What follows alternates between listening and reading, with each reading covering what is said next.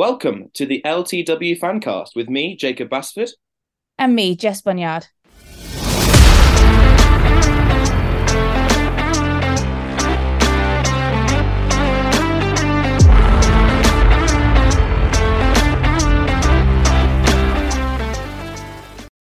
Hello, good morning from what is a slightly chilly Wednesday morning. We're recording on a Wednesday. It's cloudy outside, um, but excited to get into it because this week is a rather special week for PWR. So let's crack on. Jacob, how was your week? How was your weekend? What have you been up to? Uh, hi, Jess. Um, yeah, my weekend was okay. Uh, Friday night was an interesting one. Obviously, unfortunately, I couldn't make it down to Leicester for the game because I was doing, I had uh, university commitments. Um, but I was keeping an eye on the score. Um, and obviously, you know, we'll, we'll, get into the game later. You know, disappointing results. I thought, oh no. And then I looked at the at the City Leeds United score and saw we were one 0 up away at Leeds, and I thought, ah, that's good. Um, and just for some context for listeners, I was with my Leeds United supporting girlfriend at the time, and so yeah, so when when it turned round that that Leeds United uh, then beat City, I was yeah that that was not good. And um, Cara, shout out to Cara, she was hmm, how do I put this? Uh, gentle in her celebrations. Um, so um, yeah, that was that was my Friday night. Um, but no, I've had I've had a I've had a good weekend. Uh, obviously, watching all the Six Nations, getting lots of uh, uni stuff done. My student paper that I write for the sports section, York Vision, that's being um, circulated tomorrow morning. Um, so I'll be I'll be on campus tomorrow morning to to, to circulate the papers, which will be fun. And uh, yeah, that's, that's about it. Really, what what about you, Jess? What have you been getting up to? Um, I I mean, the weekend was a bit mad for me, to be honest. Um, yeah, so I turned out, I, I think I've counted it up that me and my dad watched about nine games of rugby from the course of Friday night to Sunday evening. Wow. Uh, so we went to the we went to the Ealing game, um, saw that, then um, got up very early, or was it early Friday morning? No, I'm going back a day. So got up Friday morning, very early Friday at about six o'clock, watched the first of the Super Rugby games, which was Crusaders. Ah, yes. Yeah, yeah, yeah. Saw Crusaders uh, lose, but play really well when they've got a squad that is obviously a little bit depleted following World Cup departures. And obviously, there's no Will Jordan. Will Jordan's probably out for the season, so that's a bit of a loss. So started Friday morning watching all of the Super Rugby games. I, I, must have watched about four Super Rugby games. It was mad. Um, it was ace. I just literally like camped out in front of the TV, did a bit of work, watched Super Rugby, then got in the car, went down to Tigers, saw the Ealing game, then came back home, then obviously watched the Six Nations games, then got up. Uh, Sunday we went to see the England A Portugal game uh, at Mattioli Woods, Welford Road. Saw that, and then in the car on the way back, I had on my phone the France Italy game. So watched watched that, and I we added it all up, and I think it was around about like nine games we've seen. Wow. it it was brilliant. So my my weekend was just like watching rugby. Um, some amazing bits in there, and some like not so amazing games in there. Um, but it was really good. It was a really good weekend of just like watching a ton of games, which was which was really really nice. So before we get into the rest of the pod, we're going to kind of run you through what we're going to go through, just so you've got an idea of what's coming up on this week's listen. So we're going to go through the game review of the Ealing game, but we're going to be concise. We've got a few talking points, but we're not going to flog a dead horse. The game has been and gone. We're going to review it and then move on and kind of reflect with a bit of a positive mindset and go, let's push on from here. I do want to chat, and I know Jacob wants to chat about attendance. And I've got a few ideas of how the club can do some, I think, relatively cost effective, like cross promotion. So I want to chat through that as well. We've got our usual news stuff. We're going to build up to what is the SuperPWR weekend. Um, so it's a big, big weekend for PWR. Um, we've got a player profile and we're returning to the backs. And then we're going to give you an update on what's coming up next for us and our plans for the Six Nations. So we're going to kind of dive into that. So let's crack on and get started. Before we continue with the rest of the podcast, a word of thank you from our sponsors, Leicester Forest Rugby Club. As ever, we are really, really grateful for working with local grassroots clubs, just like Leicester Tigers women's team. We thank Leicester Forest Rugby Club for their ongoing support and all the amazing work they do within women and girls rugby. So, a massive, massive thank you um, and kind of hip hip hooraying to Leicester Forest Rugby Club, um, who have decided to sponsor us for this season. And I'm really, really excited because they're such a strong grassroots club and we know they've got strong links to Tigers.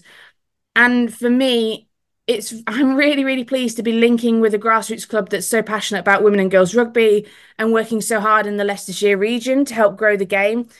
And just like the Leicester Tigers women's team, I feel it's important for us to build strong connections with the surrounding community. So we know, you know, and I know when I, I spoke to Vicky for a previous publication, she didn't just want to like pick up and drop a women's team in the middle of Leicestershire without any connection to the outside world. She wanted to help grow women and girls rugby in the surrounding region and then forge stronger pathway links and grow the game and help more people pick up a rugby ball and experience the benefits of it and use the Leicester Tigers women's team, a successful Leicester Tigers women's team, to do that.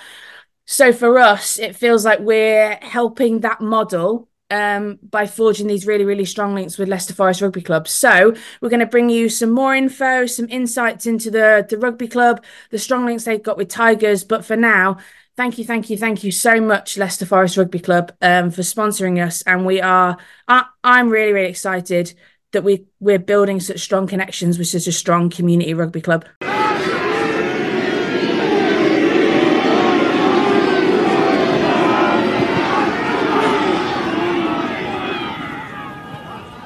So, moving on to our game review, and last Friday we welcomed uh, Trailfinders down to Mattioli Woods Welford Road for a Friday night kickoff, 7 p.m. Um, I was there. It was not a great Tigers performance. Let's get that out of the way. Um, I think everyone that watched, everyone that that played, acknowledged that we have and can play better.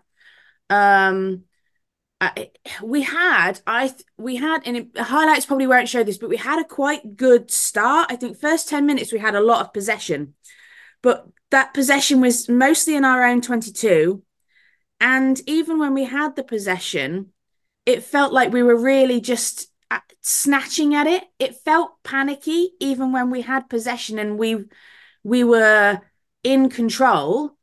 It it felt it felt panicky. It felt like not smooth and then it kind of we never got back any sense of control after that. So there was a lot of drop balls. There was a lot a lot a lot of penalties um like bringing up some of the stats. We conceded 14 penalties. Um trailfinders conceded 8 it was quite a stop and start game um which i don't think helped the enjoyability of the experience but conceding 14 penalties is a massive, massive amount. I don't have any kind of stats for handling errors, but handling errors, I think, were kind of the overarching theme of the night from us, really. We felt a bit panicky in the first 10. Even though we had possession, we struggled to do anything with possession because we just felt we were snatching at things too eager or too keen to go or being maybe hustled by Trailfinders' defence because they mm. they really came out and they really played their best. Um, on the handling, like players don't lose the ability to like catch and pass overnight. Like that just doesn't doesn't go. So we don't have like international players who are catching and playing amazing for club and country and then they wake up one day and that ability is gone. Um, I think we just looked a bit and we're going to dig into it in a minute with the the Tom Hudson LTTV interview. Um, but I think we just looked a bit a bit tired. Um, but I also want to maybe apologize because it was our 13th pod. So I think like maybe we jinxed it. And also every time I go to Mattioli Woods Welford Road, we seem to not put in the best performance. So maybe I'm maybe I'm jinxing. Um, so I'm going to hold my hands up and and apologise here. Um, and probably we got maybe we got away with ourselves on the pod as well. We we bigged it up too much, but we were riding the high of those recent performances, and I think this is just a short term blip in what is the trajectory overall of our games has been like massive, massive improvements. We just we just had a bit of a blip night where it we just didn't maybe prepare or connect with the game in the right way mentally that just meant physically we just were were a bit off the mark. Yeah, yeah. I think firstly, yes, apologies if any Ealing Trailfinders are listening or listening to our last episode. I think uh, we did get a bit overexcited, especially Jess with her grand score prediction. Um, but uh, no, we were we were both a bit. I think yes, I, I think if, if any Ealing fans are, are, are listening, you know, apologies. We were a bit gloaty. I don't think I think we as a pod were gloaty. I don't, I don't think the team hmm. were, and I know I, I know Tom said that in, in the interview that you know that it wasn't a case of we expected the win and then when it didn't happen, it sort of all fell apart. I, um, that's what Tom said didn't happen. I think what what Jess is saying that didn't seem to happen either. Um, I will also put forward some personal apologies, uh, apologies to the team. Uh, was that my lucky socks, my lucky tiger socks, were in the wash, so. Yeah I wasn't. I wasn't it's wearing all them. Jacob's fault. It's all yeah. your fault. but my my track record with Lucky Socks is is, is not amazing. Um, I was at every pretty much most home games of the 2018-2019 season when we nearly got relegated, and um, you know my Lucky Socks didn't have a great track record that season. Uh, um, but um, are, are you sure these are Lucky Socks? are you are you sure? It's you know, I don't I don't wish to um have a go at your your game traditions, but uh these don't these don't feel like very lucky socks now. If you said they were with us in that season where we almost got relegated, well, caveat, like caveat. socks. They, they were my old lucky socks because they ah. got out. So I bought so I've, i had new ones last year, last uh, Christmas 2022. Um, shout out to my Sarah. Um, so yeah, I think I think that the track record of the new Lucky Socks have have, have been better, but um, yeah, I think just going back to, to the Ealing game in question, as as obviously Tom was talking about, I don't I don't think we because I, I know I, I did the tweet where I said like we underestimated Ealing again, and I think that probably was slightly unfair on my part. Um, However, you know, yes, we we knew they were going to bring their kicking game, and just despite that knowledge, we we didn't deal with that in in the best way, which which we'll delve more into. Um, I think we were surprised by the ferocity at which they tackled our breakdown, um, and I think we really really struggled to cope with that. And I think that meant that you know this, our scrum half was always under a lot of pressure passing those balls. That's probably what meant that the you know all the passes were quick and rushed. People weren't quite set, and you know we, we probably we just couldn't handle it, and that's that's why the, these balls were, were, being dropped all the time. Um, you know, and, and and Jess is right. You know, these these good international quality players, or, or you know, top quality domestic level players, do not suddenly become poor at handling overnight. It's like with uh, Tigers men at points this season. It's like with England men against Scotland um, in the Six Nations last Saturday. You know, these players can catch. They don't need they don't need like a a, a handling coach to, to, to tell them how to catch a ball.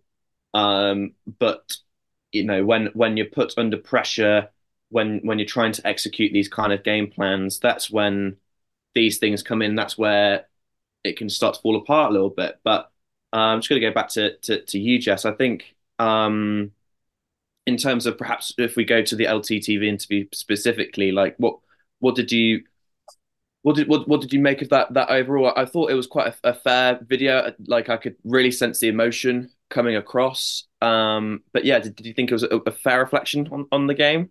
Um, yeah. So for those who are unaware, uh, head coach Tom Hudson did a interview with Tigers after the match. I thought it was a pretty honest reflection. Um, and I thought it was a fair reflection on a possibly a need to review the training program and and schedule up to this date. You know, it, it has been a, a long-ish season, a, a step up from the demands of playing in the championship for some of those players. And it could be we're just not getting that balance right. And, you know, you can compare us with Trailfinders who are also new in this league and, and they're getting things right. But I think that's also, we can not just look to bridging a gap on field, but also off field as well. You know, the coaches that we've got, this is their first season in the PWR. So they're also learning alongside that.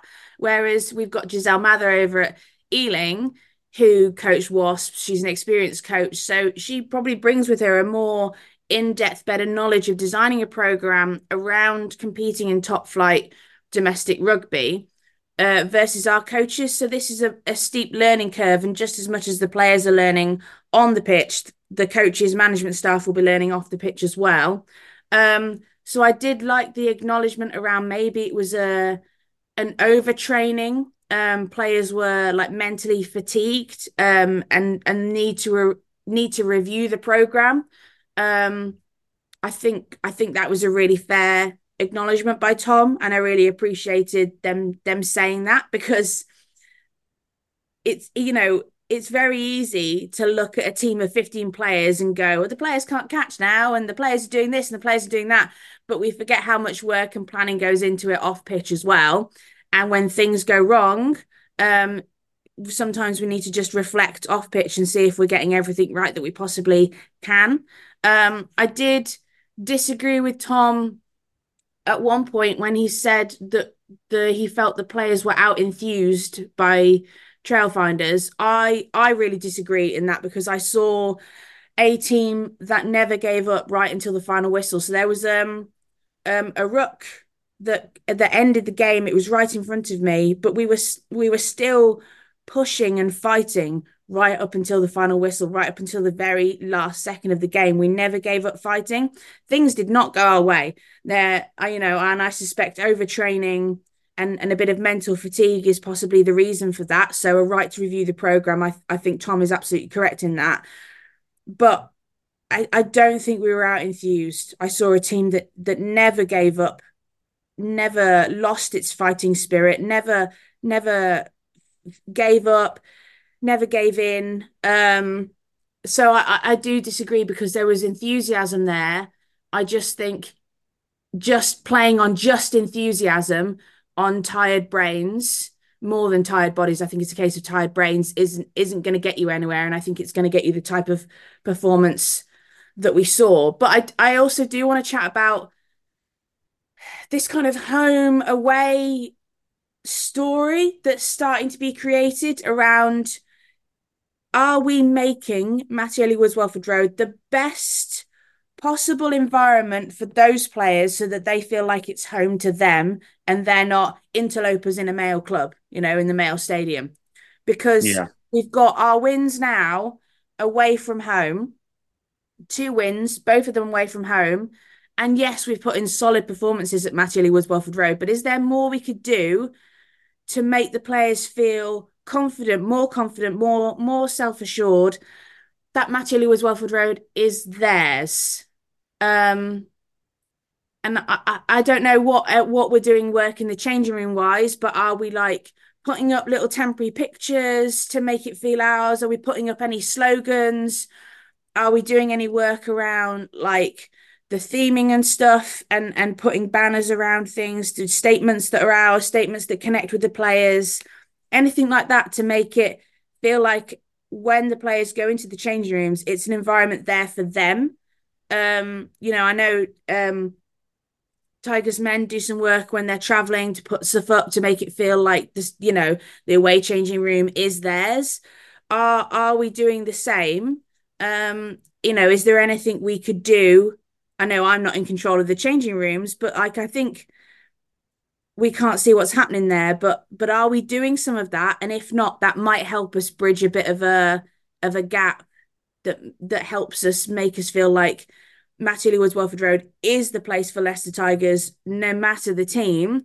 Here's all of our slogans. Here's the statements that connect to us as players. Here's the statements that connect to us about how we're going to play as a team. Now let's go out there and play. And I think that might just be the next step up we need to take if we're not taking it already. Yeah, I, I, I really agree with that. I think just on a slight digression, the thing is, I, for, for me, is that you know and, and, and Tigers have kind of flirted with this in, in the past of like having like big slogans up in changing rooms at the training ground and at the in, in the actual change room itself uh, in in the Crumbie.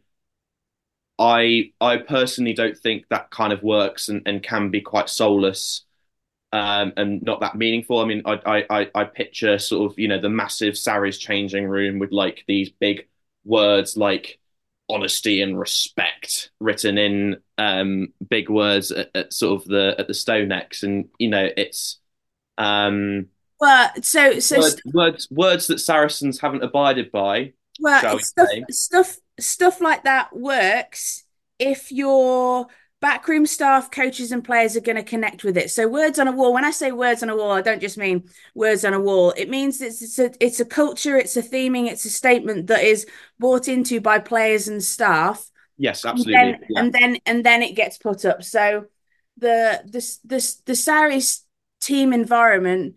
They do stuff like theming, and they have done stuff like theming around like Wolfpack and all of that stuff really well that gives you the extra edge sometimes on a match day.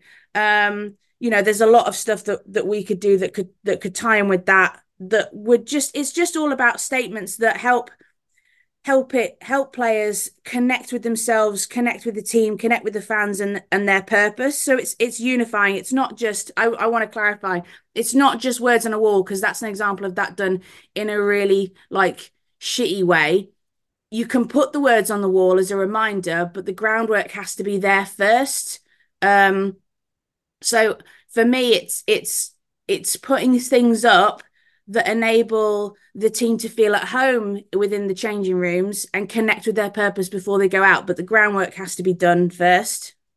Yeah, yeah, absolutely. But I I I, do agree. Like there is this sense, I think, that obviously, you know, obviously playing at Matty Woods Welford Road is is is a huge honour it's so special, and I, I I don't think that's ever been lost on the girls, and I think they're they've always been really reflective of that and, and, and really proud of that.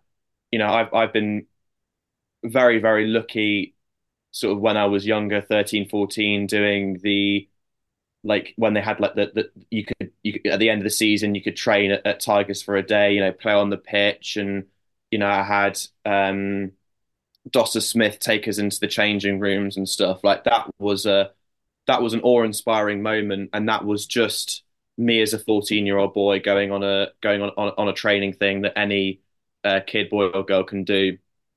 So, you know, I, I'm I'm I'm absolutely aware that it's it's such a I can't even put into words like the feelings that, that must be going through when you are putting on that Tiger shirt, especially at home when there's no men's fixture beforehand. So I'm assuming you are in that Crumbie changing room as well.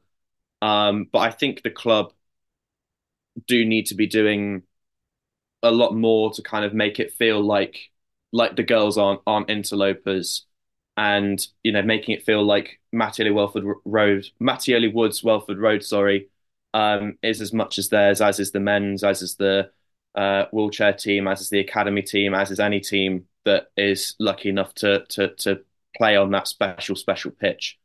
And I, um, like I would say is if you're already doing this as a team, then I would take what snippets and photos you can show us that don't give too much insight or, you know, obviously the team will want to keep some stuff for themselves. Some some pictures players may put up is really special to them. But if you are doing this stuff already to like take charge of the changing room before a fixture, then then put it up and, and show us. Our our kit manager Jamie for the men, he he takes a photo of the changing rooms before the men are ready to play to go, yeah, we're set up. So if there's something special that's like happening in in the women's changing rooms to make it feel theirs, like like show the fans as well because we we want to know we want to know like the stories behind the teams and the stories behind the players and the stories behind their match preparation so if you're already doing it like show us because we're we're we are sponges wanting to absorb all this amazing info. Yeah, yeah, absolutely. And I think this is where I'm just gonna have a little bit of a moan slash rant about promo because the attendance I think was about 800. I think was the was the official attendance. That's 880, yeah. 880. Um, which is is higher than it has been at points this season. But for a standalone game on Friday night with no other rugby clashing, um, and you know you had and, and and the promo beforehand was was pretty decent. You know, Amy Cokayne was all over it. Uh, you know, this is this is going to be like the the return of Amy Cokayne and all that kind of stuff. And and for that to happen and only 880 people show up, and I, I was seeing comments on Twitter, and you do sometimes have to take these with a pinch of salt. Like, oh, I didn't know it was on Tilters A, and you know the club can't legislate for the fact that that some fans don't see stuff and is that algorithms is that um I don't want to be too harsh here but is that ignorance on on some fans part you know the club the club can't legislate for that but I think I, I was very very upset by that attendance figure um at the at the club because there is a lot more that the club can be doing and I kind of had this thought on Friday night that you know we shouldn't really be, be patting the, you know, because we were saying, oh, the club have done a really good job posting these eight minute highlight videos. That didn't happen until the um, Gloucester Hartpury game, I want to say. So that didn't happen until that season. And then, like, we were saying, oh, yeah, you know, well done to the club for doing that. And I just thought, like, we shouldn't really be applauding the club for doing what is what is basically the bare minimum. Um, and when it when it's coming to the promoting the women's team, I think the club can be doing a lot better. We're going to go into some of, of, of your ideas, Jess, but you know we, we've talked about male allyship before. Um, you know, yes, obviously Leicester Tigers as an organisation, the CEO is a woman, but the the, the media team, Stan, uh, Bondi, Sam Williamson, you know, so that it's it seems like quite male dominated on on on the media side. Um, I don't know the exact numbers of staff, so if that statement is is incorrect, I, I do apologise. But I, I think it, it is it should be better, and I think the girls deserve better. And I I feel so sorry, really, that the that the girls, you know, big themselves up to, to play at such a, a massive stadium and such a, a stadium with such prestige prestige as Mattioli Woods Welford Road for for our attendances this season to be to be lower than what they were last season for some of the Championship One North games, it's that that that can only be disheartening, or, or from my perspective, that can only be quite disheartening. Um, and yeah. yes, we're in we're in new territory and and everything, so so I do appreciate that, but I just think I I'm just gonna I'll I'll, I'll, I'll be quick here, Jess. Sorry. Sorry like obviously as as a podcast we we will you know w- us and the club share the same ideals we want to grow the women's game we want to grow this women's team we want to grow women's rugby in Leicestershire and Warwickshire in the East Mids um, and, and and have that really strong foundation. So we'll support the club on that and we'll continue to support the club and we want to work on that. I'm not going to cheerlead for the club. Um, I'm not going to applaud them for just doing the bare minimum, and I think they should be doing better when it comes to promoting the game. Um, and yeah, that is my rant over. Sorry, Jess. Back no, back to no, you. No, no, no. Don't apologise. You're you're absolutely right. We look, we we adore this club, so we hold them to high standards and expect them to adhere to high standards. Yeah. Um, you know, I think this first season in the PWR, we've gone about learnings on pitch, and I've mentioned learnings off pitch for support staff, coaches, management directly involved with the team. But I think there's also massive learnings around like how to promote women's rugby. Um, like how and how do we promote it for us as a club? Um, and I think there's there's huge learnings that are that are hopefully taking place behind the scenes at the moment. I, I do want to contrast just to get some perspective with the Bristol Bears attendance. So Bristol Bears played Loughborough. I think it was kicking off. They kicked off at about 7.45 on the Friday night. We kicked off at 7. They had about 3,000 in. So that's that's the contrast. And remembering that both Bristol and Loughborough have been in top flight women's rugby in this country for quite some time. But I think that's the goal for us. Uh, you know, that that is it and it's well achievable we look at our season ticket holders across the club we look at how we have the ability to pack out the ground it's more than achievable but you're you're right we absolutely should hold them to account but I m- more than that i wanted i've thought about a few ideas and i was like okay what would i do if i was promoting this team on a low budget because I think that's the key because there's not there's not a lot of cash to go around at the moment yeah. on a low budget. How do you promote this team? And how do you promote the club as a whole?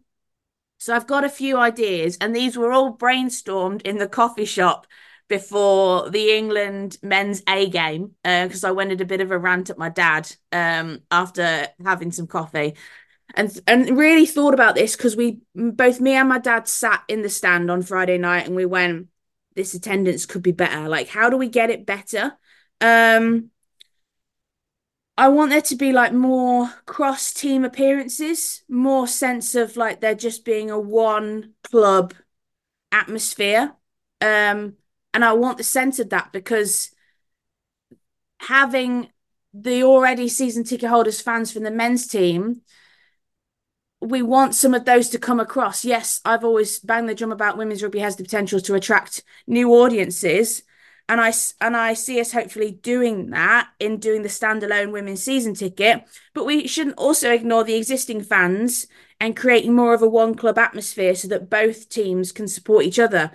So I had these kind of ideas around like the cross team appearances. So before a men's fixture, like, let's get one of the Tigers women's fixtures down, like one of the Tigers women's players down to the club shop or to appear in the cafe. And she's there for 30 minutes. She's doing, and it, it's put up in like, because I get an email sent out before each men's game going, these are the timings of the day, Plaza Proud, da da da da. Yeah. And, and, and before Plaza Proud, you could have, you know, Meg Jones or Amy Cokayne is at the club shop for half an hour today but these between these times come and say hello come and get a photo come and get some kit signed for 30 minutes you can you can chat um, then you could also do the same for the tigers women's games so you could get um, you know ollie chessum comes down for 30 minutes he's in the club shop before the women's games and then the players that are there are interviewed at half time. So let's say it's the middle of the Tigers women's fixture. Right, well, you saw Ollie Chessum in the club shop. Now he's on the pitch being interviewed at half time about what he thinks of the game. And while he's there, he can also chat about the upcoming fixtures that are happening for the club and where you can get your tickets. So if there's cross promo benefits, um, and it, it does it does really work. Like um one week Joe Heyes wasn't playing for Tigers men um, and he comes into the coffee shop, and I'm sat there, and he comes in just to get himself a hot drink. And he must have spent 10 minutes with us, just sitting and talking with everybody in the coffee shop, having a chat. We were chatting about just anything and everything. And then off he went. I can imagine if you had that on a more scheduled or organized basis where you had, you know, imagine it's Tigers men versus Saints and as well as all of that, before the Plaza Proud, you've got Amy Cokayne is making a 30 minute appearance in the club shop or the coffee house. And she's there to talk about anything and everything. Oh, and by the way, don't forget the upcoming Tigers women's fixture. She'll be interviewed on the pitch at halftime talking about it. Vice versa for a women's fixture. Ollie Chessum's in the club shop or the coffee house before the fixture, and he's going to be interviewed at halftime. It's the cross promo benefits. So using both teams. So it's not just saying, oh, we're using the men's team to support the women's. It's also yeah. using the women's team to support the men's. It's a cross cross club, cross team promo benefits that use the supporter base and the, maybe the different audiences of both teams to support each other. The next thing I would do, and I and I do hope they're doing this already with some of the community work, but I but I think there's an additional level to this, is I'd get the players into schools. So imagine you've got Meg Jones or Amy Cokayne going into your school for a for an assembly talk, talking to the kids, inspiring the kids, then all of those kids who attended the assembly get free tickets to the next game. And here's the most important bit you post about that on the club's social media. Not just the Tigers women's one, but the, the men's one as well. And you post about it on both so that people in the community can see the community work that Tigers are doing. Because we yeah. know they do community work, but we also have to see it.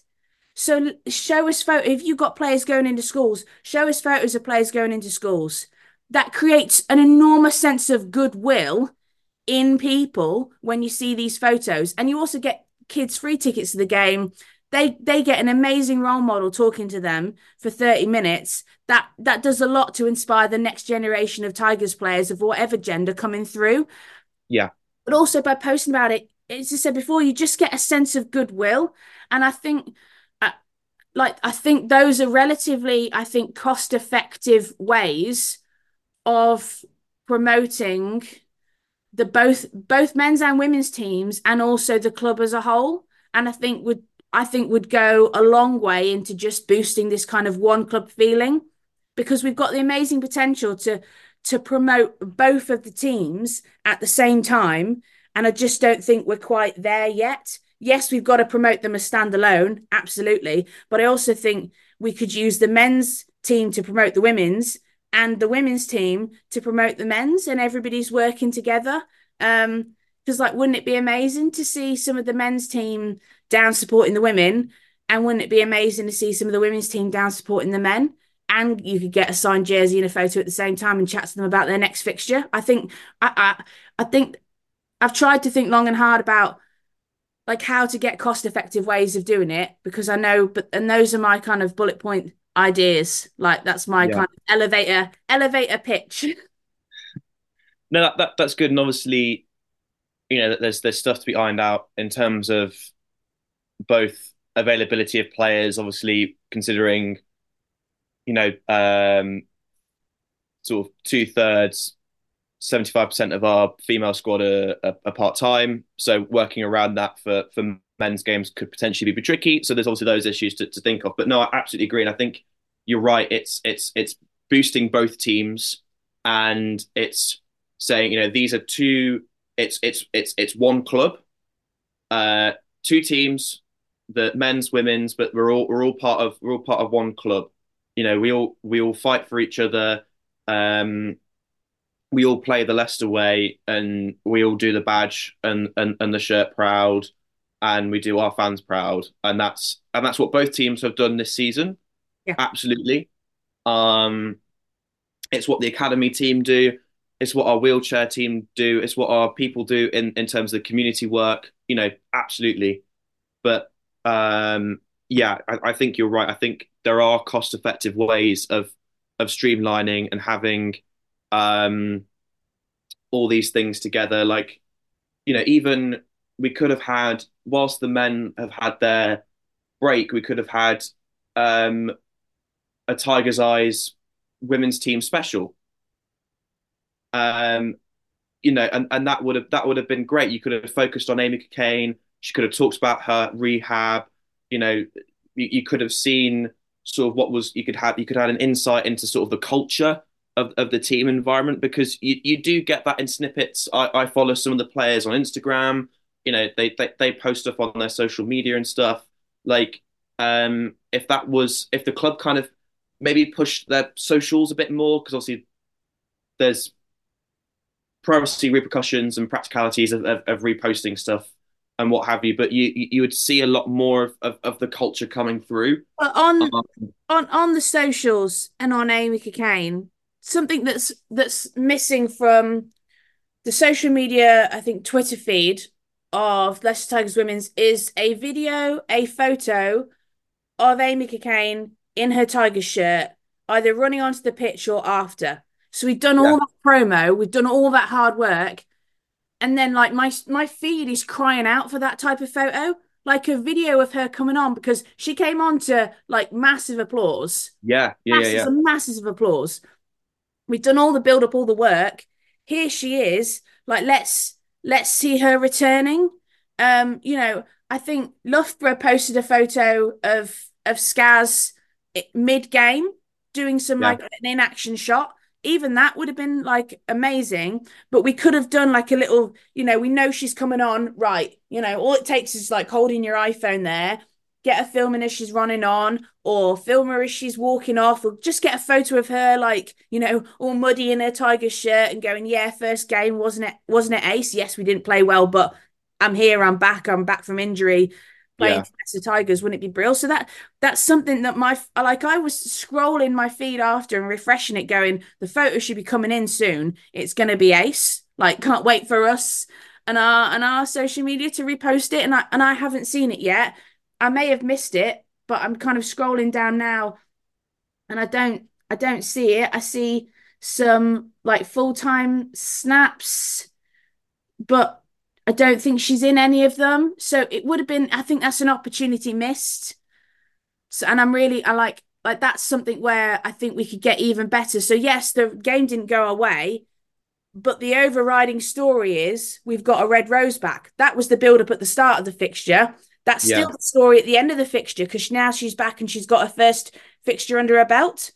And now let's push on from here. So that what was the story at the start of the week can still be the story at the end of the week. Like people got very excited for it. So then give us what we want, which is to see a photo of her in her jersey. Yeah, yeah, absolutely. So, yeah, I'm not I'm not sure what, what's happening there, but I think to to wrap up, obviously, you know, I've I've got great respect for Stanley, for for Bondi, for the entire media team. You know, when when we consider how things was sort of before 2015, 2016, like the the stuff has got a lot better. Yeah. Um, and you know, so I, I, I want to quickly a- a- acknowledge that as well. Um, but but yeah, I think just before going back to the, to the game itself, I think we should address um, some some positives just quickly. I think obviously the performance of Talia Brody throughout the entire fixture, a lot of um, fans are talking about that. Um, so that was that was really good.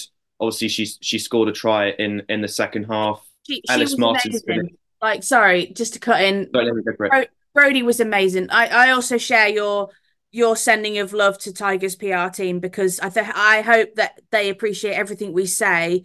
We say with love and appreciation for the work you're already doing, and we probably appreciate you're doing it on a stretched budget, stretched time, stretched pretty much like everything. So we we do appreciate what you're doing. We're just I think we're just hungry for more. Um, but and we we we criticize or self criticize from I think a, a place of love and respect Yes. and appreciation. But so yeah, to go back to to go back to Brody, she she was my standout player of the game. I think I posted it on our on our socials. She Yeah. She was everywhere, uh, and she was she was magnificent. And that that's an example for me of players like not being out enthused. She never gave up heart, and she gave everybody else heart by just keeping pushing forward. Like she she was she was bloody brilliant. Yeah, uh, hats hats off to Talia there. I mean, and also I think the the impact of of Julia Mokwale off, off off the bench as well. That seemed to to really sort of spark us in for that that of that that really good start to the second half, which saw Talia Brody cross over for Tiger's second try. Um, yeah, I think in terms of obviously one of the negatives is that obviously Sangapolu uh, came off injured. I know um, fans were, were tweeting about it on, on our socials. Um, so we, we could potentially discuss as to whether, because apparently she got treatment and then continued on the field. Some fans are saying she should have been taken off. Hindsight, it, it's always tough with that one. If if the player says that they're okay, you know, if it's not a head injury, you should take their word for it. I would say if it's Yeah, look, I mean, we've we've got the benefit of medical professionals from both the men's and the women's team, and they will always do the best for that player. Um, Yeah. You know, to have duty of care to those to those players. Um, so you know, I think they made absolutely the the the best decision they could make with the information they had. No one is going to predict a, an injury happening, you know, or an injury getting worse, being aggravated like five minutes later. Um, and we we know she's a tough cookie. Like, oh yeah, yeah, we've yeah, seen yeah. her take some absolute hits and give some absolute hits. Um, so she's she's tough. This this will, you know, we don't know how bad the injury is yet. Um, it it did look quite tough. They had to bring some crutches. Um, she managed to get hobbled to the to the sidelines, and then I saw her uh, get some crutches brought over to her, and so she walks the rest of the way with with crutches, um, which obviously isn't a great sign. But um, you know, they'll again, the medical staff will do everything that they can with the best of their ability and knowledge that they've they've got, which is you know, um, amazing insights uh, to to help look after her, and and hopefully we see her return soon. It does leave us a bit of a, a gap in go forward ability. However, Brody showed she doesn't, you know, she can she can yeah. cover, you know, 50% of of the back row go forward on her own. Um, she showed that on Friday, so it's not all doom and gloom. But we've lost we've lost an impact. we've lost a big hitter. Um, so it is a test for back row, but having like Julia having Brody, it's it's no it, it's I don't think it's as big of a loss as it was at the start of the season.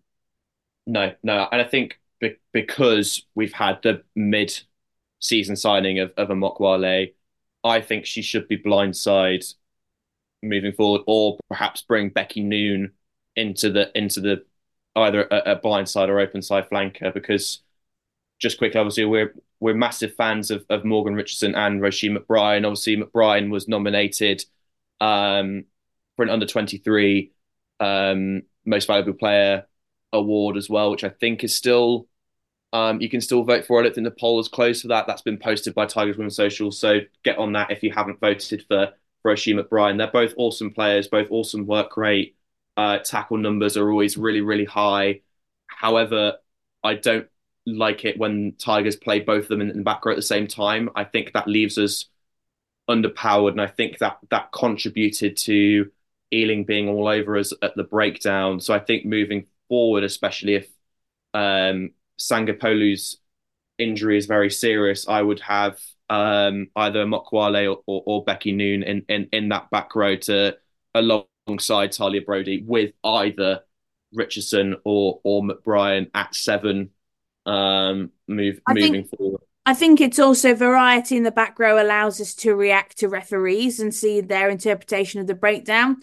I've said about it before in previous pods. We don't know how many interactions teams, coaches, players get with referees to understand their interpretations of breakdowns before we play. So the more we can have variety and mix up our selection, um, you know, or have impact players back row bomb squads coming off the bench, the better we're going to be able to ra- react to to a referee's interpretation of the breakdown because he was very whistle heavy in the game. It was a stop and start game. Um, so we've got to also learn to to play to that and react to that as much as we have a a fast flowy game as well. Not every game we're going to encounter, although I've spoke about women's rugby ball in playtime a lot not every game is going to be fast and flowy. There are going to be stop start games, and I don't think we in- tackled that as best as Trailfinders did. But again, that's probably our first what stop start game, certainly the first stop start game I've witnessed with Tigers this this season in quite that way. So it was probably our first time reacting to it. Um, you know, I, again, I would like to find out how often teams get to have interactions with referees and and and quiz them about their understanding of the laws to help to help prep because I think that that also matters a lot in back row selection. Yeah, no, I think it does. But yeah, we've we've um we've we've promised to be concise. I think we were concise on the actual match, uh, potentially not on on the social media side of things. But you know, yes, obviously it's disappointing. I hope the listeners have found this review cathartic. Um, I hope we've been we've been balanced. Um, but I, I, think for key moving forward, I mean, it, it's going to be really really difficult. We'll, we'll talk about it when, when we address the, the, Saracens preview later on the pod specifically. But I think the the key for the club moving forward is that this um, this is a, a, reality check. This is not uh, or like a blip, but this is not a, a, a downturn no. and we continue we, we continue our progress moving can forward. I, can I just can I just say as well that I don't want any players going away and thinking that they've they've really let fans down by that performance on Friday because you weren't out enthused, you played with heart, you played with spirit. Reality check is this is still our first season in the PWR. We've had some yeah. massive, massive wins, but we're still also learning. And that's a massive learning step for us on Friday on a lot of things, I think, on and off pitch. Um, but every time they put that shirt on, they they certainly never let me down. I always see them play with heart and spirit, and and that's that's the that's the one standard that I set for all Tigers teams, regardless of of gender and ability, is just to play with heart and spirit. Absolutely.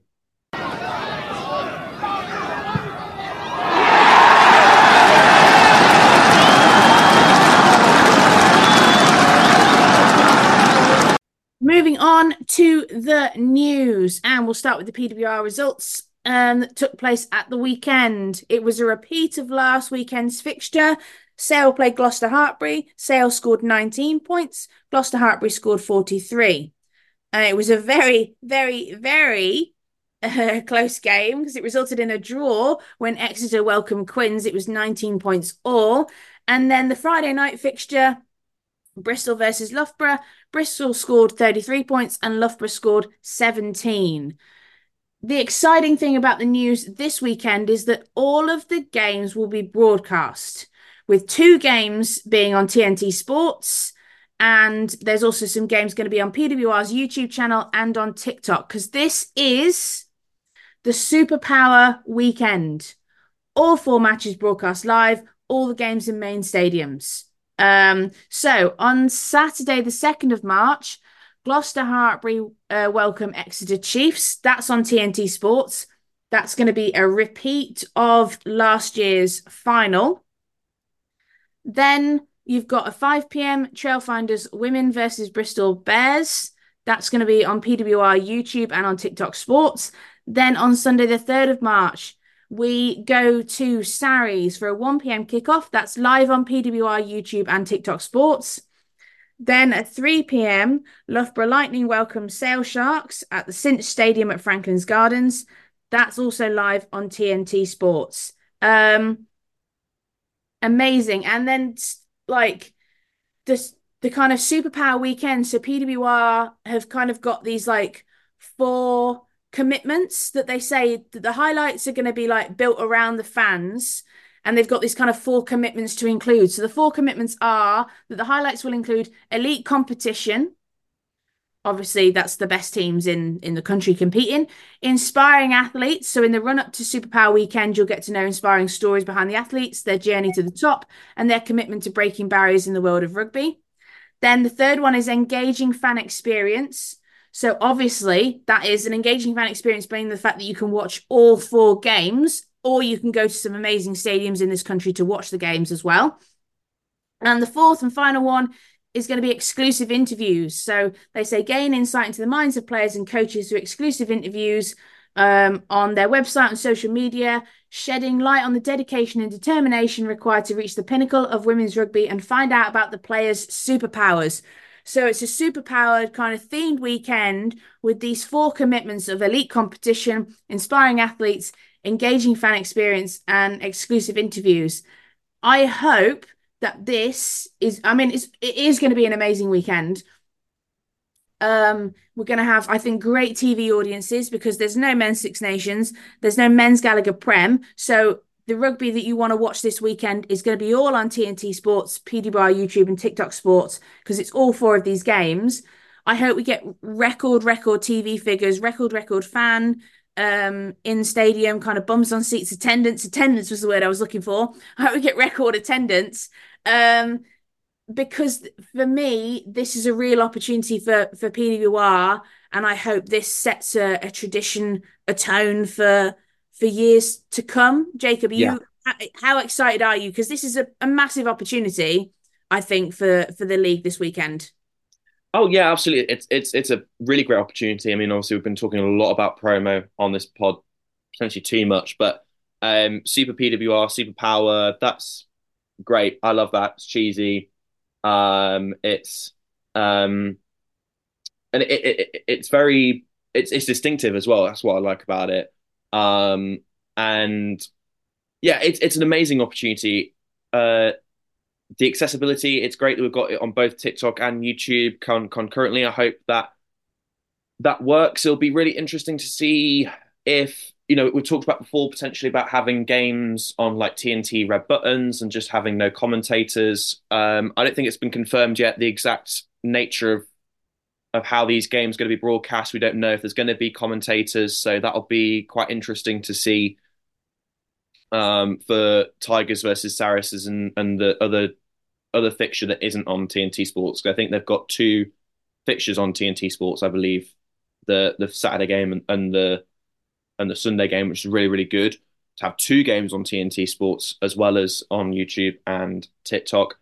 So yeah, I think it's it's going to be really really good. I think it, it's great to have this kind of bookmarked in for, for years going forward that we know there's going to be this weekend in March where there's no men's Six Nations, there's no men Gallagher Prem. Um, and yeah, this is the chance of the PWR to really sort of flex its muscles to the country, to the world. And um, yeah, it's going to be exciting. I'm really, really looking forward to it. Yeah. Um, it's I'm I'm really really excited. Um, moving on to kind of another competition that we're going to be really really excited about. Um, a quick reminder, and we're going to talk about it at the end as well. Um, don't forget about our Six Nations Fantasy League. The sign up for that is going to come out soon. We are kind of prepping our Six Nations coverage. Um, get get stuck in, get signed up. Obviously, we've got the amazing sponsored prize for the winner. Um, I'm really, really excited to spend the Women's Six Nations period chatting with you, Jacob, about who are the Tigers players that are performing. Um, and we're going to go into kind of what we're going to run through for our Six Nations coverage in a bit. But a quick reminder that we are going to be posting the links out soon. Don't forget to get yourself signed up to that. We are absolutely thrilled to announce Charnwood Vintners as the proud sponsor of our Six Nations Fantasy League. They'll be offering a magnum of wine, that's two bottles in one, for the winner. Charnwood Vintners, Leicestershire's local wine merchant, brings an exquisite selection of wines from around the globe. Explore their exceptional range and discover the perfect bottle for any occasion by visiting charnwoodvintners.com. I'd also like to give some shout outs before we end the news section. Um, John, um, who sent in that email uh, last week, John um, caught me at the game. Um, I know, I know, I didn't accept the free pint, um, but I'm not really much of a a beer drinker at a game because I'll always worry that I'll miss scrums if I have to go to the toilet. So for the for my viewing benefit of the scrums over beers, um, I I don't really have uh, much much of a beer when I'm when I'm kind of watching in in the crowd. But thank you, John, for for offering to buy me the few beers. Um, and we had a great chat about women's rugby, women's rugby at Tigers, um, the podcast, and, and, it was it's always really great to chat to John. Um, I'd also like to give a shout out to Foss Girls, who are kind of um, a club cluster of a few uh, rugby clubs and girls from different rugby clubs in the region. They were the the kind of ball carriers and and stuff for the for the women's game. Um, and I got to meet them and, and chat with them for five minutes at halftime that was really great. And uh, also a shout out to the random man um, who saw me at the edge of Nelson Mandela Park as I was walking with my dad back to the car, um, who said, Are you Jess from the pod?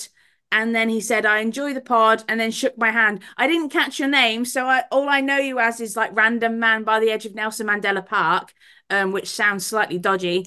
But um, thank you as well um, for, for for stopping and chatting with me for for five minutes. We'd also like to give a shout out to Market Bosworth under 16 girls team because they're the only team left in Leicestershire in the National Cup and they're getting the quarterfinals on Sunday. So we want to give a shout out, good luck, best of wishes to those. Um, and it's amazing to hear about all the brilliant, brilliant girls teams. Obviously, I got to speak to Foss Girls, then we got to hear about Market Bosworth under 16 girls team.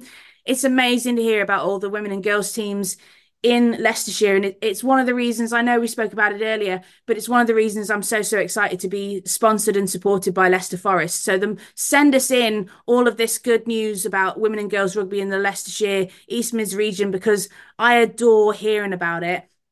And having a top performing Leicester Tigers women's team is only going to inspire more girls in the region. So I think it's abs- absolutely amazing.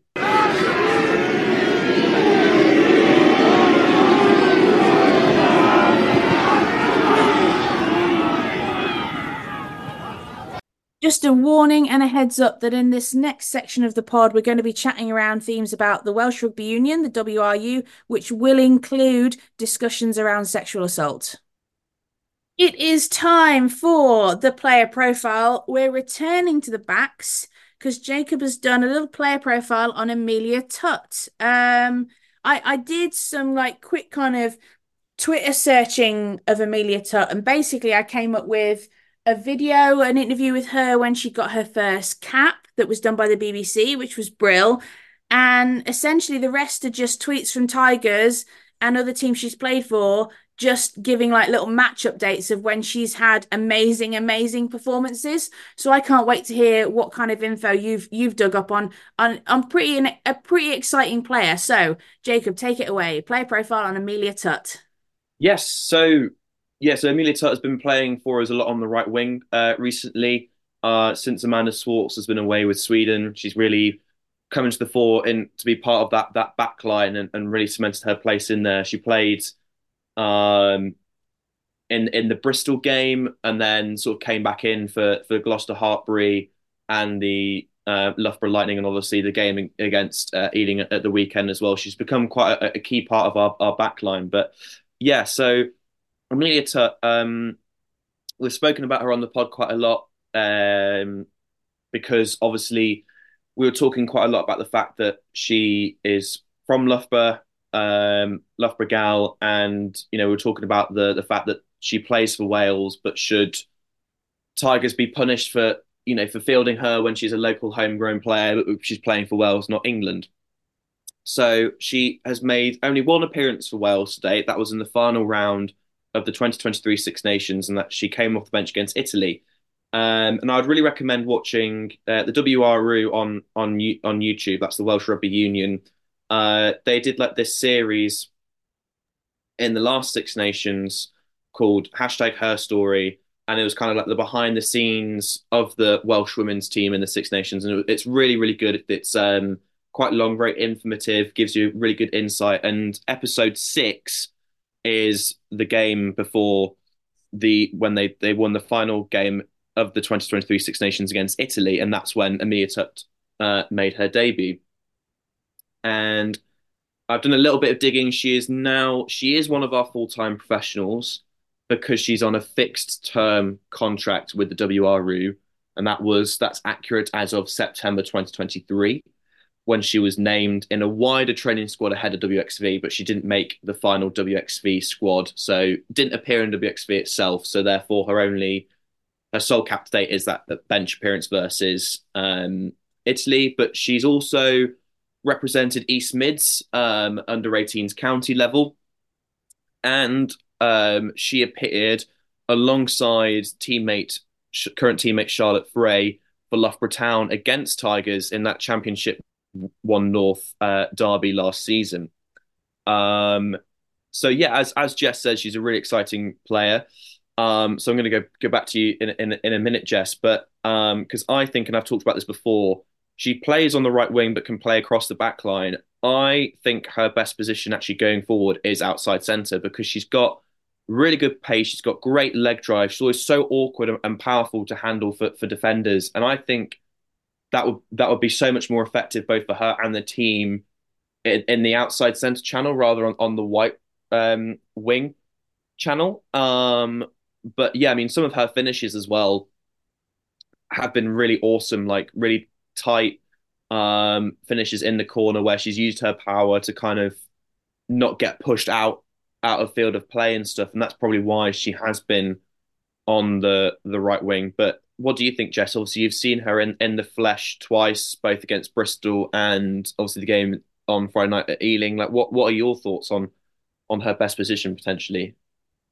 I think it's going to be a struggle to move her to centre unless she's a backup replacement option for Meg or Claire as an injury option, worst case scenario backup. I, I think, and I and I think sh- she's she's obviously worthy enough of a starting position. She's an amazing player, but I don't, I just don't think she'll get that starting position at centre. Um, so in order to get her starting and get her in games, it's it's got to be in the in the back three somewhere. But I, you know, I would like to us to see us exploring some centre options in case of injury to Meg and Claire. Like that centre partnership is on fire. It's a dream. But it would be also nice to know what other centre partnerships we've got that would work just as well um, in case of a, a worst case scenario. So it could be that we see Tutt try something like that. I'm sure we're figuring it all out in training and got backup options and stuff like that.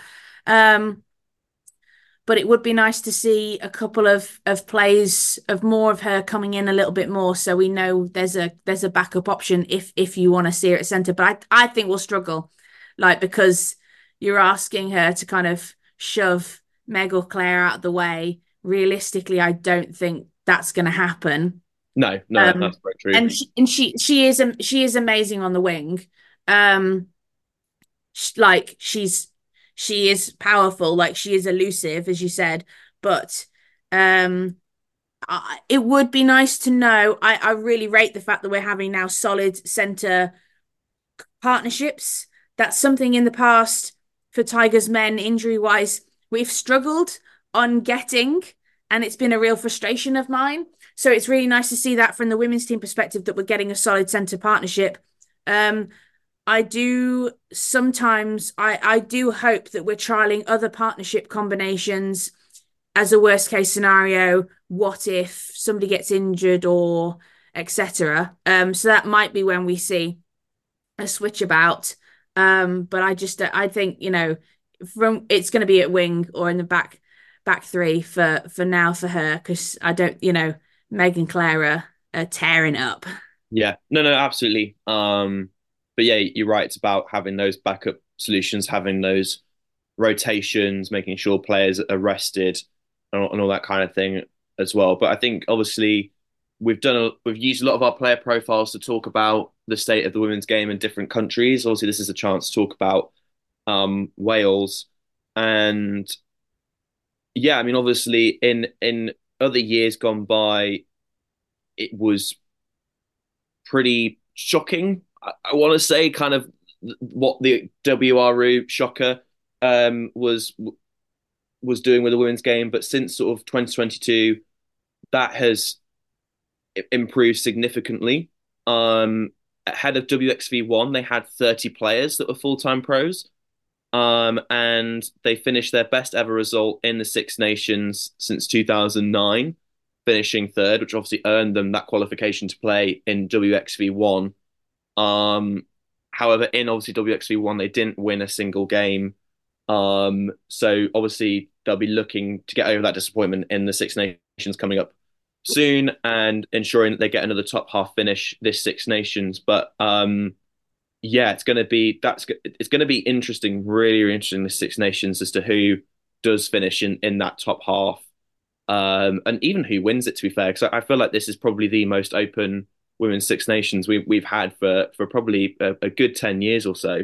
Yeah, I mean, it, it might be that we dive into some of the the Welsh WRU issues in a in one of our Six Nations podcasts, and we'll probably do that. But um, their on pitch performances have been indicative of obviously that that backroom culture um the you know the the review that went into the the WRU found that there was a toxic and, and vindictive culture um people will obviously I, I hope remember that kind of BBC Wales investigates report into WRU and some of the uh, horrendous abuse that that went on um, last week. I think about a week ago, there was um, a further news report that came out that said um,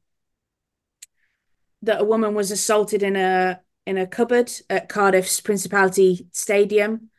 Um, and I, I think she's this um, woman was is obviously wishing to remain anonymous was was assaulted on two separate occasions. Um, that is goes without saying appalling. Um, and we'll we'll dig into it. I think in a in a Six Nations pod, it, attacks like that um, don't just happen out of the blue.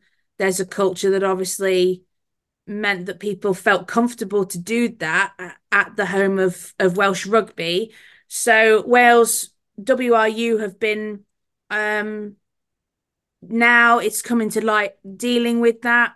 There's been some boardroom changes that that will obviously change culture, but I think that's something we'll, you know, it's it's not for today's pod.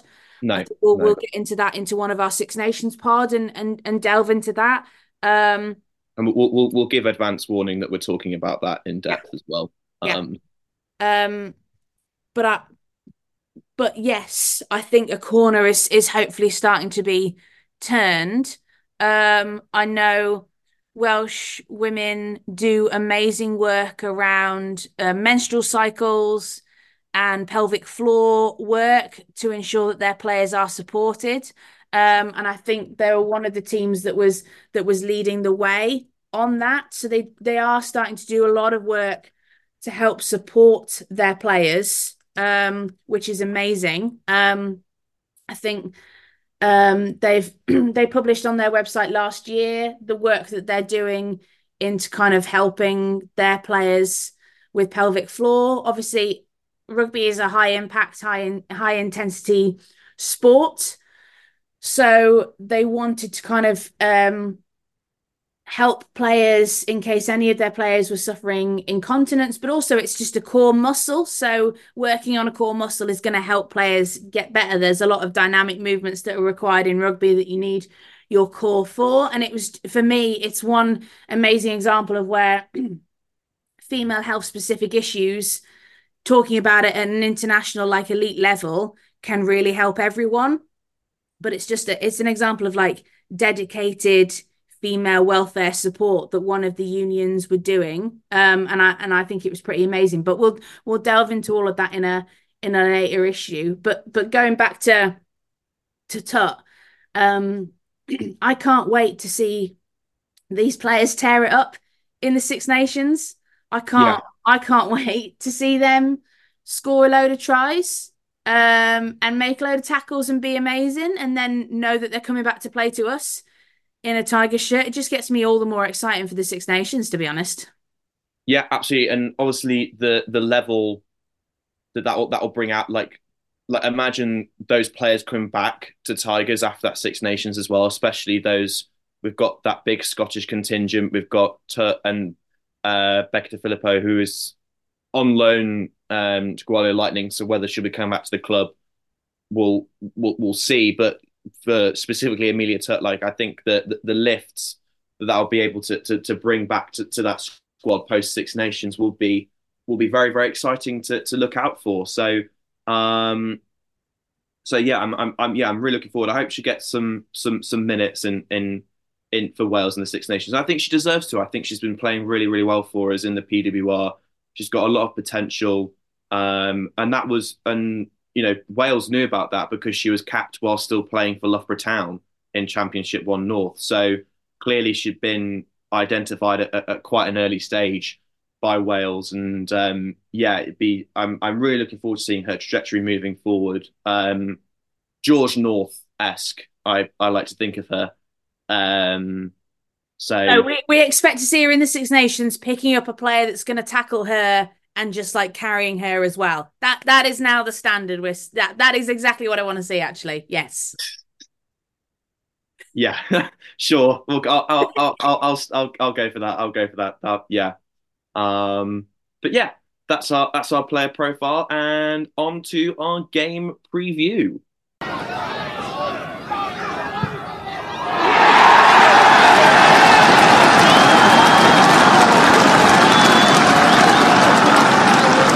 This weekend, we play Sarries away at the SuperPWR weekend.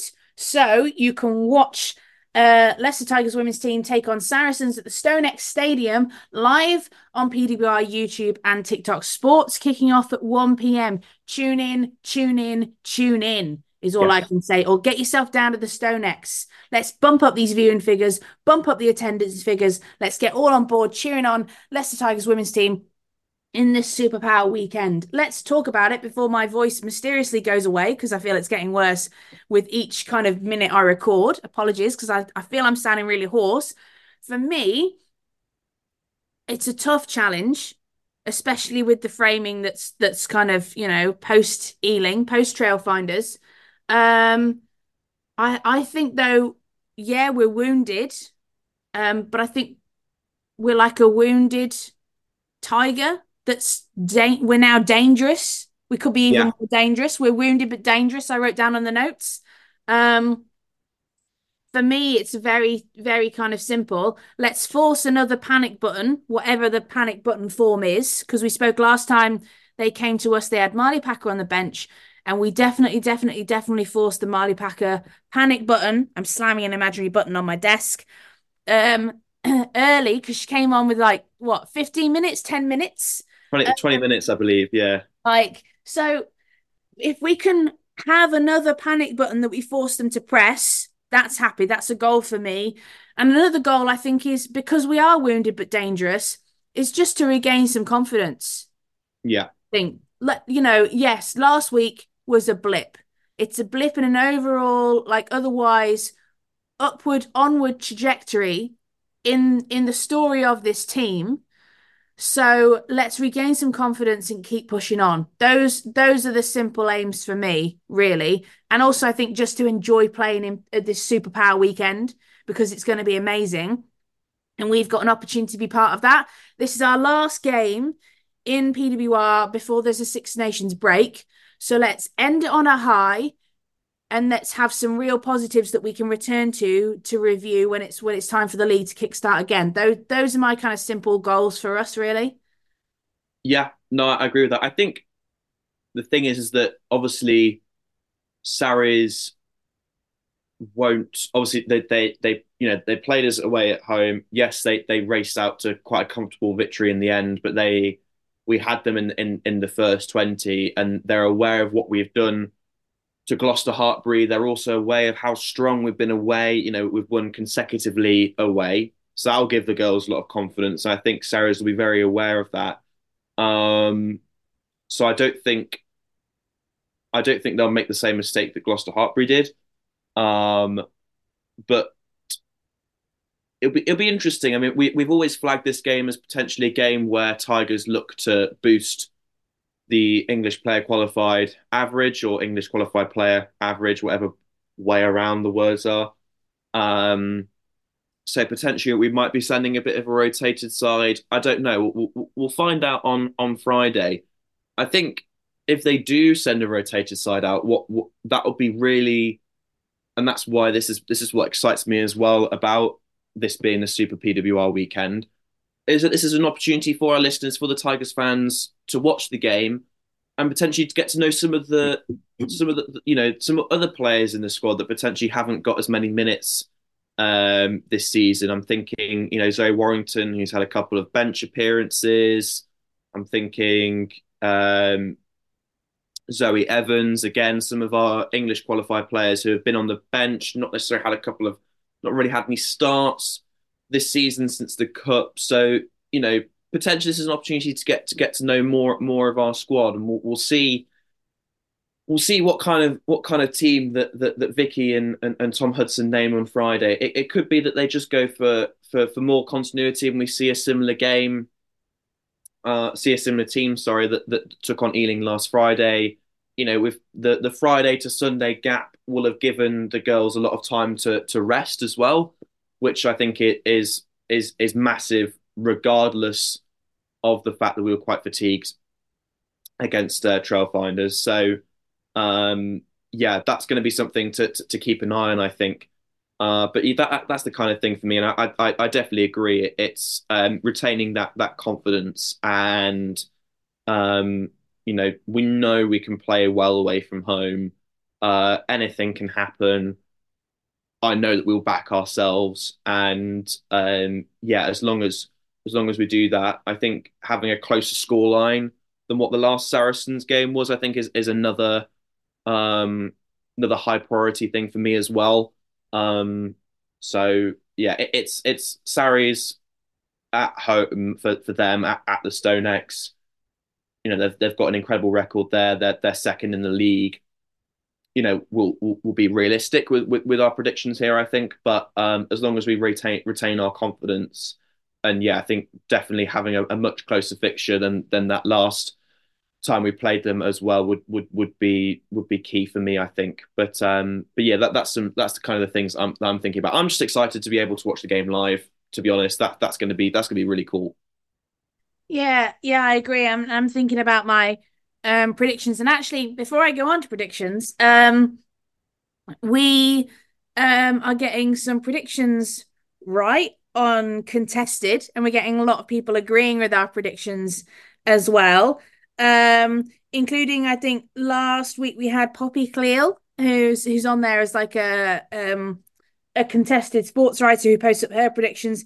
She agreed with our predictions on some, which is ace. Um, we we didn't get the Exeter Chiefs Quins game right um because that was a draw. Oh, no, no one calls a draw in rugby. No, no one predicts a draw we did say to win by five points. We think Exeter win, but it'd be a close game. So we were right in a close game.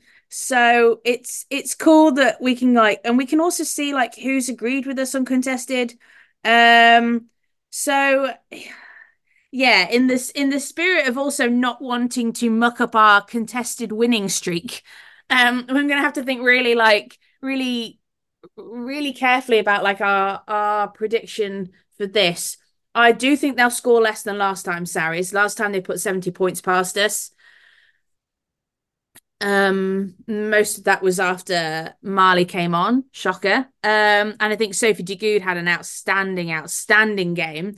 Oh god, I, yeah, she was all over us. Yeah, I do think though we might. I don't know if we'll see De Goede this weekend, um, because I think she's. I, I've got a feeling that she's she's playing in the seven stuff at the moment that was over in Vancouver last weekend. I saw a tweet uh. somewhere. I'm like frantically trying trying to find this trying to find this tweet now. It could be that I've dreamt it. Like who knows? Um but I have a feeling that she's she's been playing in the in the 7 series, the HSBC 7 series which uh last weekend was in Vancouver. So it might be, in fact, I can confirm, thank goodness I didn't dream it. I do actually know what I'm talking about. speedy, speedy Twitter search that she she played um obviously she's Canadian, so she played kind of a home seven series. Um, so it could be that she's with the the Canadian seven squad and she's not with Sarries this weekend. Um, or she could fly back and play. Who knows? So we may or may not see De Goede. Is is that long-winded yeah. answer there? And I remember it was also De Goede. It was De Goede and Packer, but I think pr- primarily De Goede that that like tore us up. Uh, yeah last time. So, with that in mind, rambling, panicking, trying to think of an actual result that sounds all right, uh, and might continue the contested streak. They put 70 points past us last time. I'm thinking it will be a big points difference, I think, because they're Sarries, who they are and, and how they like to play. And this is they they are at the top of the top end of the table. Yeah. I'm thinking it's going to be around the the 40 points to 20 mark. I think we're going to put in a really good show in attack and defense. And I think that would be a really good show in attack and defense compared with our previous result against them, knowing who they are. Um, but I think a lot of that points difference hangs on whether we see De Goede. No, I, I think no, I think you're right. I think it is really dependent on that. I think um yeah, I'll go slightly closer. I'll go sort of 10, 15 points difference. Um I think it might be a case of it's it's close until about the 60 minute mark and then yeah, yeah.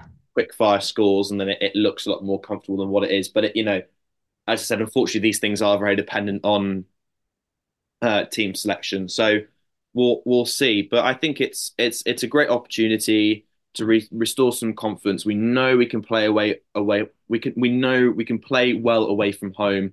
Saracens know that, and I think that that will create a sense of unknown for Saracens as well, uh, which I think we can we can really play off. Um, so, so it, it's it's live on YouTube and TikTok. So, um, I'm really looking forward to, to being able to watch the game live.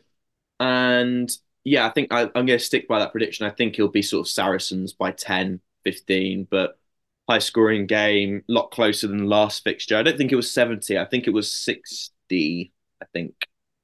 Uh, I'm going to check actually so that we can, yeah. we can prove we know what we're talking about. oh, God. um, um, let me let me. I do I do think it's going to be a lot closer than last time though. Abs absolutely. Um, no, you're right. You're right. It was sixty. It was seventeen points to sixty. So it proves yeah. that I don't have a effing clue. Um, no, you, you you're right about De Goede, which I, I didn't I didn't actually I, I didn't know that she was playing for seven. So I'm a lot more I'm a lot more confident now. But but we'll say that, and then she'll just miraculously appear like on the bench or something. Yeah.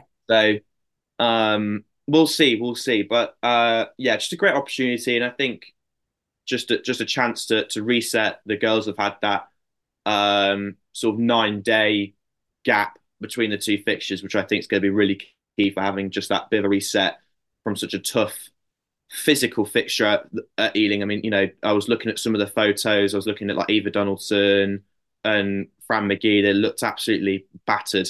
Uh, you know, it, it, it, was a hell of a physical game, even even without sort of the fatigue, mental fatigue. Um, you know, we'll see what the front row situation's like because um, not only did Sangapola go down, but I think another prop went off. We weren't able to confirm who were we, but um, I, you know that that's going to be, oh yeah, we'll we'll see, we'll see how that goes. Um, at the weekend in terms of who we're putting in, in our front row. And I think that does potentially um, make me concerned a little bit because I don't think Ugi Agbe plays on plastic pitches um, because of her previous knee troubles, I want to say. So we could be light in, in, in the front row potentially, but we'll see. We'll see. We'll see. Um, the girls have had, we, that, had that we, nine day rest. Know, we know we can play well. I mean, our scrum has been amazing recently. Our, our, our scrum was another positive from Trailfinders for me that we're really starting to front up in that area. But we also know from the start of the season that when scrums don't necessarily go our way, we can still play really fluid attack. So yeah. I think we're, you know, we're ready to roll with the punches, whatever the punches may be, um, because we've had kind of a wide variety of of of ups and downs in our journeys from start to now. So I think we're we're ready to kind of tackle whatever comes our way um, and react to that, which is ultimately not only going to help us this weekend, but it's going to help us in future seasons to come as well. So that is the end of the pod. That's all we got time for. But before we go, we kind of want to tell you what's coming up for us in the next couple of weeks because things are changing slightly um, because of the incoming Women's Six Nations. So, this weekend is the last PWR fixture for a while. There's then, I think, a, a two week ish gap before the Women's Six Nations starts. So, we're now on a pause. We play Sarries this weekend. Then the Women's Six Nations starts actually on the 23rd of March. So it all kicks off with France versus Ireland, then Wales versus Scotland, and then Italy versus England. Um, so in terms of our content that's coming up, because there's no PWR or Women's Six Nations to chat about, we're going to be taking a two week break from pods, but we're going to be really active still on social media. We're going to be posting up some stuff. We might put up some polls to chat about stuff, find out about your thoughts. We also want you to get in contact with us because we're now prepping our Six Nations coverage. So not only do we want to talk about the home nations and how we're going to play against them. We're going to chat about our Tigers players that are playing in the Six Nations. We might talk about issues that are affecting teams that play within the Six Nations. So earlier we mentioned the the WRU, um, both positives and negatives. So huge negatives in the culture um, there and what's been going on, but also positives in the way that they're tackling female health issues within their national team. We're going to talk about stuff like that. Um, but we also want to chat about in depth issues around the Tigers women's team and the club. So, if I know previously in a couple of podcast episodes, we spoke about pathways, we did a bit of an in depth feature in that. We might do some in depth features in topics that you want us to research and chat about within those Six Nations weeks. So, I'm hopeful that we're going to talk about some ground staff work that's been going on and stuff like that. Um, but we really want to open it up to your suggestions as well. What do you want us to do a deep dive on? So we're going to take a break now for recording, but still be active on social media for the next two weeks. In those two weeks, we're going to spend that time prepping for our Six Nations coverage. That's going to include updates on the Six Nations Fantasy League. It's going to include updates on the Tigers players that are playing in the Six Nations. It's going to include little in depth features on all of the teams within the Six Nations so their unions, what what is the landscape of women's rugby like in their country? What are the challenges? What are the positives? And it's going to do some deep dives into topics that you want us to tackle around this club and the women's team. So we could do another pathway deep dive if you wanted us to, but we've already covered that. We might be doing some ground staff work as well. It could be anything and everything you want us to cover. So send in your suggestions. Jacob, I'm going to hand it over to you about where people can send their suggestions into for what we can cover on our Tigers Deep Dive Six Nations content. I'm going to have to think of a better title than that because that's that's poor. um, uh, so yes, so thank you obviously for, li- listening to episode 14. Wow, I can't believe we're there already. Um, yeah, so you can contact us on um, Twitter at LTW Fancast. There is a uh, message function. You can message us directly on on our channel DMs. You can also uh, personally, you can also tweet the just the LTW Fancast account. You can also email us um, ltwfancast at gmail.com. So those are the two main ways you can get in contact with us. You can also give us a review on Spotify and Apple Music if you're using those podcast providers to listen to our wonderful show. And uh, yeah, please do give us a general rating as well on Apple and Spotify. We love any kind of feedback.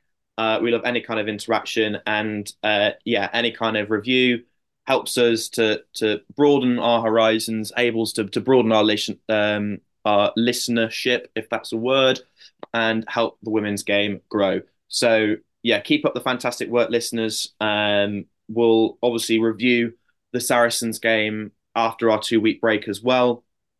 So we've got a lot of time to mull that over to look at the because we'll have the full match to look at as as well. So we can potentially do a little bit of a, of a deep dive on on that game as well. Uh, yeah, keep up the great work. Enjoy the the Six Nations. Enjoy the the game this weekend. Enjoy the rest of the men's Six Nations. We'll get really really excited, ready for the women's Six Nations. It's going to be really awesome. And uh, yeah, take care, and we'll, we'll be back in two weeks' time. Don't forget it's SuperPWR Weekend. Tune in to all the games, bump up attendance figures, bump up viewing figures. If you don't, I shall be extremely, extremely cross with you all. Goodbye.